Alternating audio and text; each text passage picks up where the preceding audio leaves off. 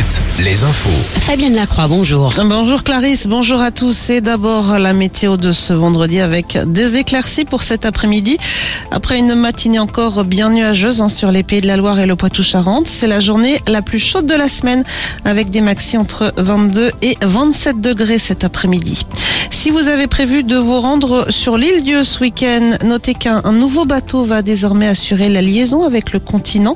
L'insula Oya 3, qui sera officiellement inauguré aujourd'hui, va pouvoir transporter jusqu'à près de 400 passagers contre 250 pour le précédent bateau.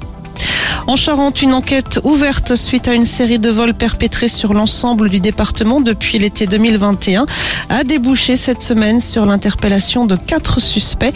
Deux d'entre eux ont été placés en détention provisoire en attendant leur procès. Des armes, de l'argent, de l'alcool ou encore des cartouches de cigarettes ont été retrouvées lors des perquisitions menées chez les suspects. À l'étranger, au moins 12 personnes tuées cette nuit en Ukraine suite à des frappes russes sur plusieurs villes.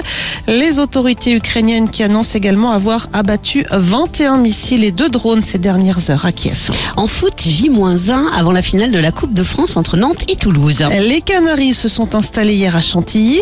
Emmanuel Macron, lui, assistera bien demain soir au match au Stade de France, mais le chef de l'État ne descendra pas sur la pelouse pour saluer les joueurs, comme c'est la tradition. Par ailleurs, 3000 policiers policiers et gendarmes vont être mobilisés pour ce match. C'est plus que lors de la finale de la Ligue des Champions en mai dernier. En rugby, victoire impérative ce soir pour les Charentais du SA15 s'ils veulent assurer leur maintien la saison prochaine en Pro D2. Soyaux Angoulême accueille Monde-Marsan. Et puis pas de top 14 en revanche ce week-end pour faire place à la Champions Cup. Le stade Rochelet, tenant du titre, affrontera dimanche les Anglais d'Exeter à Bordeaux.